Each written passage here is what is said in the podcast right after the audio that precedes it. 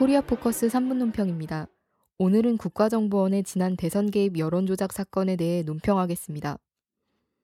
첫째, 온 나라가 대아수라장이 된 1차 책임은 정보원에 있지만 2차 책임, 결정적인 책임은 박근혜 정권에 있습니다. 정보원의 대선 개입 여론조작 사건으로 인해 이미 아수라장이 된 상태에다가 그 위기를 모면하려고 박근혜 새누리당 정권이 NLL 논쟁을 일으키고 남북 최고위급 회담 대화록을 공개하며 대아수라장으로 발전했기 때문입니다. 둘째, 각계각층은 이제 말로 규탄하는 단계를 넘어 행동으로 떨쳐나서고 있습니다.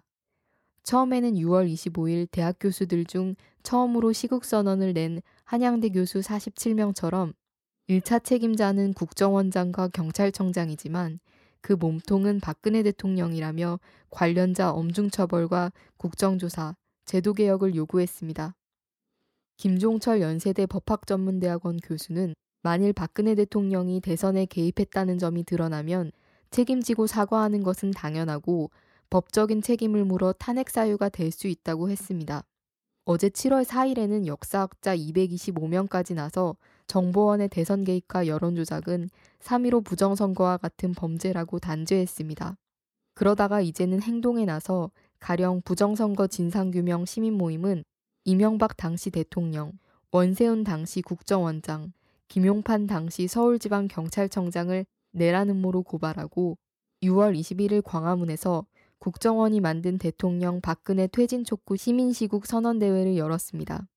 23일에는 21세기 한국대학생연합이 서울 파이낸스 센터 앞에서 국정원 대선 개입 규탄 3차 촛불문화제를 개최했습니다. 셋째, 이미 사태는 1987년 6월 항쟁을 방불케 하고 있습니다.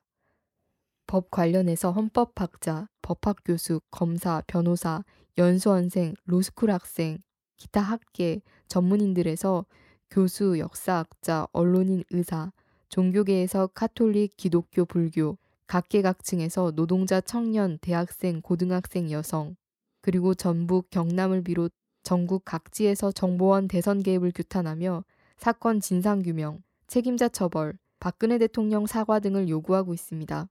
들불처럼 각계각층과 전국 각지에 번지는 격분한 민중의 함성은 점차 정보원 해체, 유신독재 통치 청산, 박근혜 퇴진으로까지 발전하고 있습니다.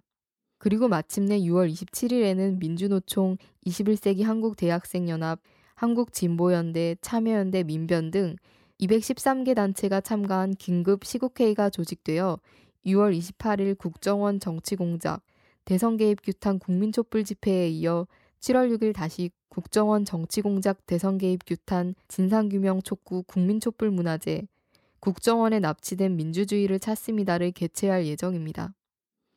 손바닥으로 해를 가릴 수 없습니다. 백일하에 드러난 정보원의 지난 대선 개입은 NLL 논쟁과 대화록 공방, 색깔론 유포로 물타기하며 여론을 호도할 수 없습니다.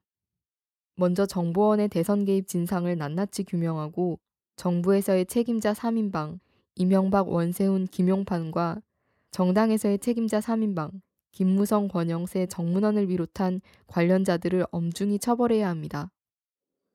그리고 다시는 이런 일이 재발하지 않도록 제도를 개선해야 합니다.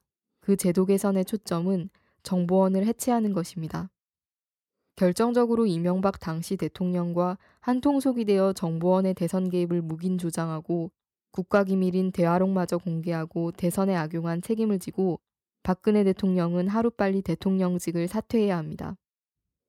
민심이 천심입니다. 일시적으로 민을 속일 수는 있어도 영원히 속일 수 없고 민의 일부를 속일 수 있어도 민의 전체를 속일 수는 없습니다. 박근혜 정권은 박근혜 대통령 자신과 새누리당에게 더 크고 치명적인 후과가 생기기 전에 지금이라도 당장 진심으로 사죄하고 권좌에서 물러나야 할 것입니다.